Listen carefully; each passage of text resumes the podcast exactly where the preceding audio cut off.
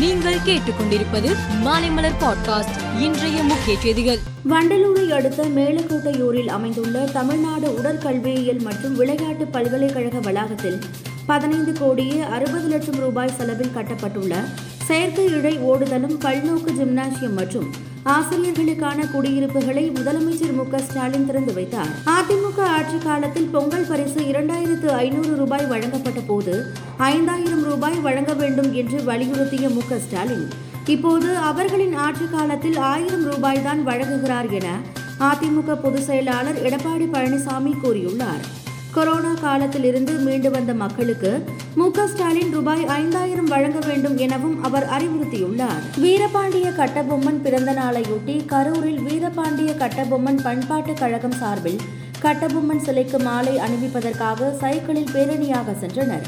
தடையை மீறி அவர்கள் சென்றதால் போலீசார் தடியடி நடத்தி கலைத்தனர்.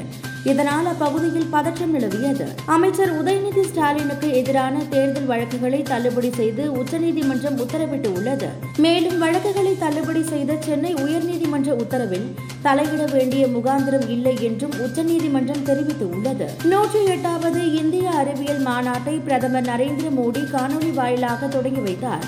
அப்போது பேசிய அவர் அறிவியல் துறையில் இந்தியா முன்னணி நாடுகளில் ஒன்றாக திகழ்ந்து வருவதாக குறிப்பிட்டார். மேற்கு வங்காள மாநிலத்தில் சமீபத்தில் தொடங்கப்பட்ட ஹவுரா ஜல்பைகுரி வந்தே பாரத் ரயில் மீது மர்ம நபர்கள் கற்களை வீசி தாக்கினர்.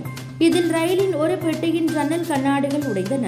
குமார்கஞ்ச் என்ற ரயில் நிலையத்தில் நடந்த இந்த தாக்குதல் தொடர்பாக ரயில்வே போலீசார் வழக்கு பதிவு செய்து குற்றவாளிகளை தேடி வருகின்றனர். சீனாவில் இருந்து இங்கிலாந்து வரும் பயணிகள் கொரோனா பரிசோதனை சான்றிதழுடன் வர வேண்டும் என்ற உத்தரவு திரும்ப பெறப்பட்டுள்ளது. ஹீத்ரோ விமான நிலையத்தில் பயணிகள் தானாக முன்வந்து கொரோனா பரிசோதனை செய்து கொள்ளலாம் என்றும் கொரோனா உறுதியானாலும் அவர்கள் தனிமைப்படுத்தப்பட மாட்டார்கள் என்றும் தெரிவிக்கப்பட்டுள்ளது. உலகக்கோப்பை கிரிக்கெட் தொடர் இந்தியாவில் நடக்க உள்ளதால் இந்தியாவுக்கு எதிரான தற்போதைய கிரிக்கெட் தொடர் தங்களுக்கு பயனுள்ளதாக அமையும் என இலங்கை அணியின் கேப்டன் தர்ஷன் சனகா கூறியுள்ளார்.